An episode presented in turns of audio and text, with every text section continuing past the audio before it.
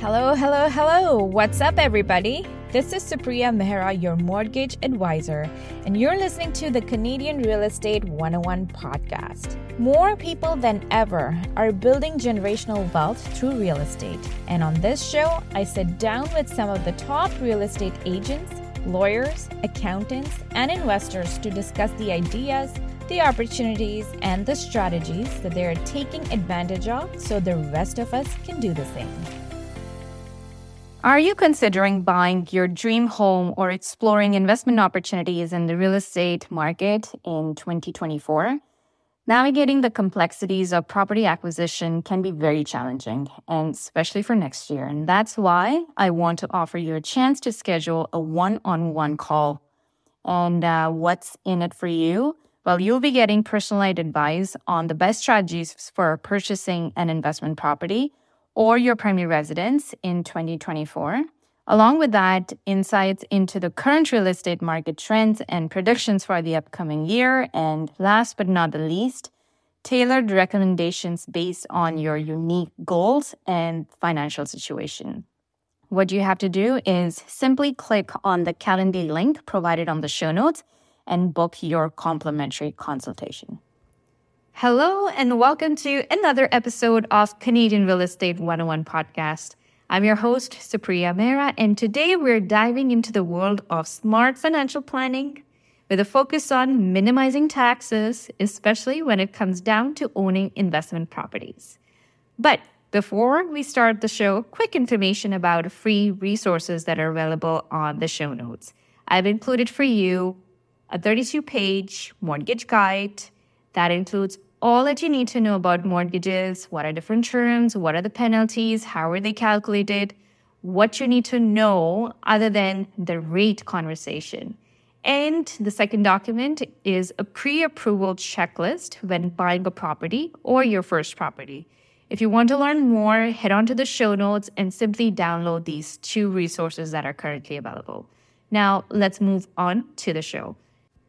Joining us today is seasoned tax accountant Fady Samuel, a guru in navigating the complex terrain of tax regulations and uncovering hidden opportunities for savings. Whether you're a seasoned investor or just getting started, this episode is your go to guide for tax efficiencies. As we gear up for the upcoming tax season, we'll be having more shows talking specifically about tax strategies our expert today, however, will reveal the secrets to getting your financial house in order. From exploring tax saving opportunities to preparing for a smooth tax season, we have got you covered. So grab your notebooks and get ready to turn your tax season into a tax saving season. Without further ado, let's welcome our tax savvy accountant to Canadian Real Estate 101 podcast.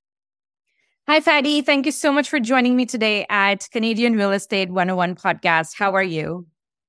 Very good, Supriya. Thanks for having me. How are you? I am doing wonderful. Can't complain. And uh, I'm excited to have you on today. There's a lot of stuff that uh, I have questions about, and I'm sure our listeners will find this conversation quite helpful. But before we get into our couple of topics that we're going to talk about, why don't you tell us a little bit more about yourself, who you are, what you do, who you help, and uh, where are you located? Thank you. Uh, thanks again for having me on. Looking forward to this conversation. We represent uh, my accounting and income tax Inc. located at 2447 Yonge Street. Uh, that's in the Yonge and Eglinton area. Uh, we specialize in accounting for small business, accounting for individuals, and uh, accounting for uh, individuals with um, business activities such as rental properties, investments, and so on. Great. How long you've been doing it for? Uh, the company's been established uh, since 2008. Okay. Wow. That's uh, about 15 years in business now. Congratulations. That's good. All right. So, um, Fady, I think my first question is that if somebody has, uh, say, long term rental properties under their names, what are some of the expenses that we can claim in our personal tax returns from CRA perspective? Uh, okay. So, if you have long term, or if you're holding units for for a long period, you could claim uh, a lot of expenses. So you could claim your advertising, uh, your insurance, um, the mortgage interest, bank charges, office expenses, uh, your accounting fees, any management fees, uh, such as condo fees, or if you have anyone looking after your properties. Um, also, repair maintenance. Uh, some people who own multiple properties have individuals uh, that they pay a monthly stipend, so sort of like a salary. Uh, you could deduct that. Uh, property tax, utilities, uh, also your personal travel to visit uh, your properties. Uh, that's including motor vehicle expenses. And the way we do that is we calculate the kilometers and then we could deduct that as an expense. Okay. The so major uh, these are the common expenses for rental properties. The utilities, just to be clear, if you are paying the utilities, you will be able to claim that expense. However, in a lot of cases, the tenants are paying utilities, so that would not be part of your expense. Am I correct? That's correct. So any expense, any utility expenses uh, that are out of your pocket as a landlord. Okay. All right.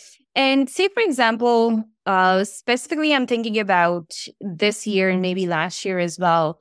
A lot of people had incurred higher interest expense due to the rise in variable interest in their monthly payments or whatever the amount was during that year. So, say, for example, if they have a loss for a specific property or all their portfolio and they're earning a T4 income, will they be able to reduce their income uh, and take that um, impact on their taxes? Like, how does that work out? Or is it just balanced out at zero and you're not able to carry over those losses? How does that work out?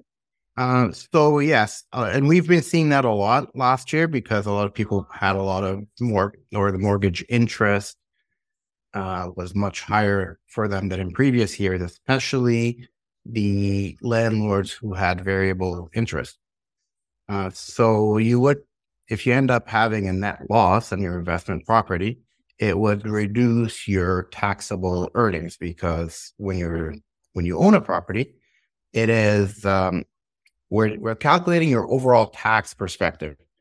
So what what your net taxable earnings are. So, for example, if you made hundred thousand dollars in your employment income, and you end up losing $10,000 from your rental, then your net taxable earnings are $90,000 and that's what you're taxed from. Right.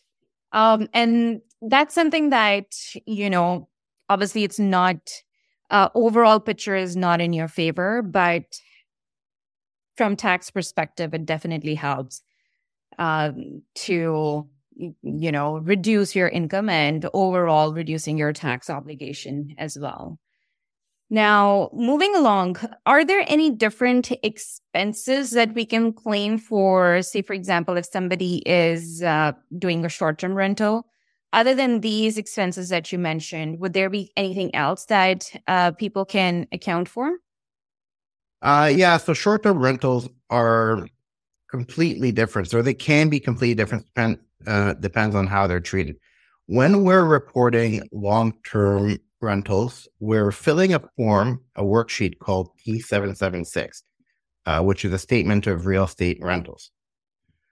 If you have short-term rental activity, so if you're operating Airbnb or one of those um, one of those types of businesses, that's treated as business income, or it can be, and that goes into uh, a different worksheet, uh, which is called a T2125. That's a statement of business uh, activities.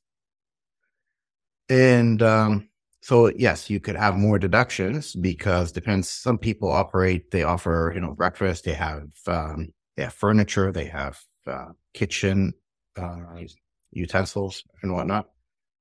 Uh, so you could, uh, certainly deduct all of that, but also because it's business activities, it's taxed differently. Uh, mainly if you're earning more than $30,000, you're no longer considered a small supplier and HST comes into effect um, so that you become a registrant of uh, the Excise Tax Act, and then you're subject to HST, and the property is also subject to HST. Okay. Yeah. And then the accounting becomes a little bit complicated, especially if you have more than one unit. Like it's not just your primary residence that you're putting out for Airbnb, maybe some days, but uh, you have a cottage or a couple more properties, then, in my opinion, or help me, uh, you know, correct me if I'm wrong, but it's really considered as a business activity and it's slightly different uh, compared to uh, definitely, you know, if it was a long term uh, rental that you're carrying. That's correct. It's a different filing uh, altogether. So you become uh, sort of like a sole proprietor. Mm-hmm. And uh, and then we report all the business activities, the income, the expenses, and and all the fees that you pay as well to uh, any parties that rent it out for you. Okay. Now, the tax season is coming up. Uh, before we know, it will be April end, and uh, we will be ready to file our taxes, hopefully before that time. What are some of the tips that you'd like to share with our listeners today that can help them organize their taxes a little bit better? Oh, so certainly speak to your tax uh, professionals, your accountants uh, during tax season, well, well ahead of the tax filing deadline, see if there's any tax planning opportunities that you could take advantage of. Um, uh, max out your RSPs, max out your FHSAs when possible. Um, look for uh, for these types of uh, shelter deductions.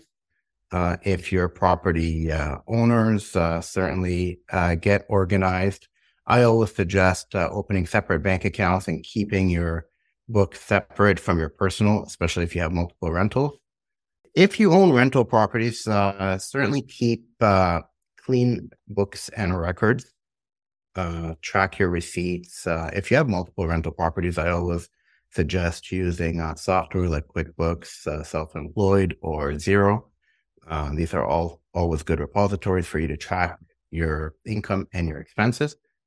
In terms of the receipts, what's the best way to organize these receipts? And my understanding is that we need to keep a track or these records, whatever we are claiming in terms of expenses or revenue for seven years. Is that right? Uh, that's correct. So we keep uh, records for seven years. Uh, CRA could, uh, normally we ask CRA to destroy our records uh, because if they find mm-hmm. something, uh, then they could go back 10 years. Oh. And that can be very difficult as well because most banks don't keep statements for past eight years. Yeah. Uh, so definitely keep uh, keep good records. Uh, some of the things you want to accurately categorize your expenses. What do you mean by that?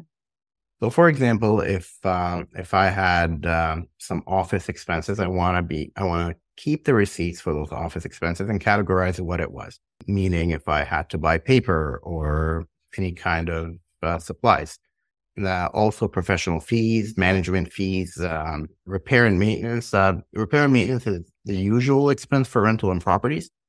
Yep. Uh, you know, especially if you have a property for a long time, you're gonna. Chances are you might put a new roof on it. You might repair some water damage, some appliance repairs. So always keep uh, clean records of that. Uh, also, if you are claiming HST, if um, so now if you if you're operating a small business, and if you're if you're claiming the HST expense, uh, you should always keep the HST number. Mm-hmm. And uh, there are ways for you to verify that it is an active HST number because CRA will disallow an HST uh, input tax credit if it's not an active HST number that you paid. Okay, so you mean in terms of the vendor, whoever you have paid needs to have obviously a valid HST number. Is that correct? Correct. Yeah. It's best practice when a vendor invoices you and collects HST, their HST number needs to be present on that invoice. Yes. Yeah. Understood. Okay. Sounds good. Now, what if there is a transaction, and I'm speaking out of experience here. What if there's a transaction that is going from that separate account that you've mentioned for the rental properties, but there's no receipt for it? What's your recommendation on that? to claim it, to not claim it. So we it's not it's not wrong to pay cash. We need to have record, whether it's an email, something supporting that transaction. Okay, perfect. Yeah, that's what I wanted to know. Because say for example, we had a cleaning service that was done and we paid through an email money transfer. And I have been on this company for at least uh, a month now to send me a receipt, and uh, I am not getting anywhere, unfortunately. So it's one of those things where we have the record of it was paid. We have the back and forth of uh, text that, yep, you'll come at this time, you're going to clean, and all that confirmation that the payment was accepted or received. It's just that I don't have an actual receipt that shows the date of the service, the HST number. Not that I need the HST number at this point, um, but just that record. So, do you think those messages back and forth will be sufficient for us to claim that expense? Yeah, so we could use that as a supporting document. Um, I always suggest to also put a, a contract in place mm-hmm. suppliers. So, in um, in case of uh, cleaners, yeah, right, janitorial staff, you put a general contract in place, and that contract uh, will say, for example, will pay you X amount of dollars for every visit you make. So, in the event of uh, of an inquiry by CRA, we would supply them with the contract. Yeah, uh, you know that would supersede a, a receipt for each payment. Okay. So have you'd you would have an agreement in place for sure. Now, uh, yeah, if you have an Airbnb or short term rental, then I get it. You would have uh, that specific agreement in place. But I suppose if you have a long term tenancy and uh, this is a one time expense, then a contract might not be in place since it's a one time transaction. So, in that scenario, definitely try to have a receipt um, for a better bookkeeping and you know proving of correct expenses are being claimed to support yourself. Now, what items do you think most of the people forget to include in their tax returns? What are some of the common things that you've been noted you've noticed in the past? Well, I mean, over COVID, a lot of people were working from home, and um, you know, most people or some people are going back to work. If you're still working from home, you're eligible for home office expense. Uh, so speak to your tax professional and take advantage uh, of that because if you're sharing your house with your work, uh, then we can deduct certain expenses. For rental properties, a lot of people uh, forget to claim, for example, their uh, their car allowances, if uh, especially during periods where you had to take on some renovations. So mm-hmm. all the trips that you make to uh, Home Depot and hardware store and uh, meeting with contractors, uh, track your kilometers because these are uh, good deductions to to take.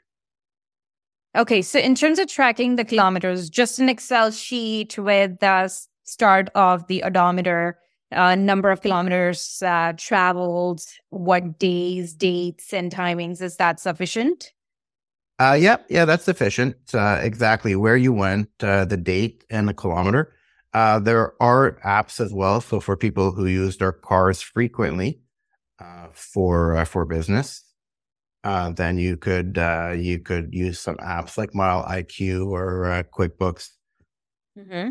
Yeah, so I would say just make sure you're using an app with a reputable developer, um, and then do some research and make sure that that app doesn't track or doesn't expose your privacy in the background. Do you have a recommendation of any specific app? Uh, Mile IQ is uh, frequently used as well as uh, QuickBooks. I've as- heard about both. Obviously, QuickBooks is something that we use in uh, our business, but uh, Mile IQ I've definitely heard of. Okay, fantastic. Perfect. Any final tips that you'd like to share so that people are better prepared and not feel anxious when the tax time is coming up? Uh, yeah, speak to your tax professionals well ahead of tax season. There's no such thing as too much tax planning. And if you've put a plan in place, I was recently speaking to a client uh, who has put a plan in place eight years ago, and she was just going with the status quo. And that plan uh, was great at the time when her children were very young, but um, you know now they're they're older, they're teenagers, and uh, her CCB has changed, and everything has to be re- revisited.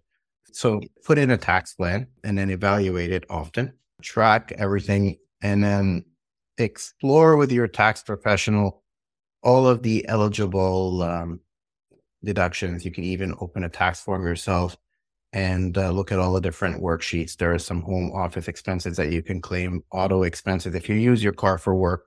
And of course, make sure that your work supports that. And then in terms of rentals, definitely look at all the available uh, expenses that you can take advantage of. Okay, perfect. If somebody wants to reach out to you and uh, chat about their specific situation, what's the best number or email if you'd like to share? What's the best way to reach out to you? Uh, thank you. My email is Fady. It's spelled F A D Y at miaccounting.ca. And our office is at 647 727 9684. Perfect. Well, thank you so much for your time today, Fady. I really appreciate it. Thank you for having me, Supriya. I enjoyed the chat. Thank you. Take care. All right. As we wrap up today's episode on tax saving strategies for investment properties, I wanted to extend a big thank you to our expert tax accountant, Fady Sano, for sharing invaluable insights. Your guidance on minimizing taxes and preparing for the tax season is a game changer for our listeners. To our audience, our listeners, I hope you found today's discussion both informative and empowering. If you have any questions or want some specific topics or details to be covered in the future shows, feel free to reach out to me and uh, share your thoughts. Check out the show notes for additional resources that are currently available. Remember, the key for financial success is not just earning money, but keeping more of it in your pocket. If you enjoyed today's episode, don't forget to subscribe, rate, and leave a review. Your feedback is very important to us and as we continue bringing you top notch content, it helps us figure out what kind of guests, what kind of topics you'd love to cover. Stay tuned for more in depth discussions on financial strategies, investment tips, and expert insights. Until next time, this is Supriya Mehra signing off from Canadian Real Estate 101 podcast, wishing you a tax savvy and financially prosperous journey ahead. Take care.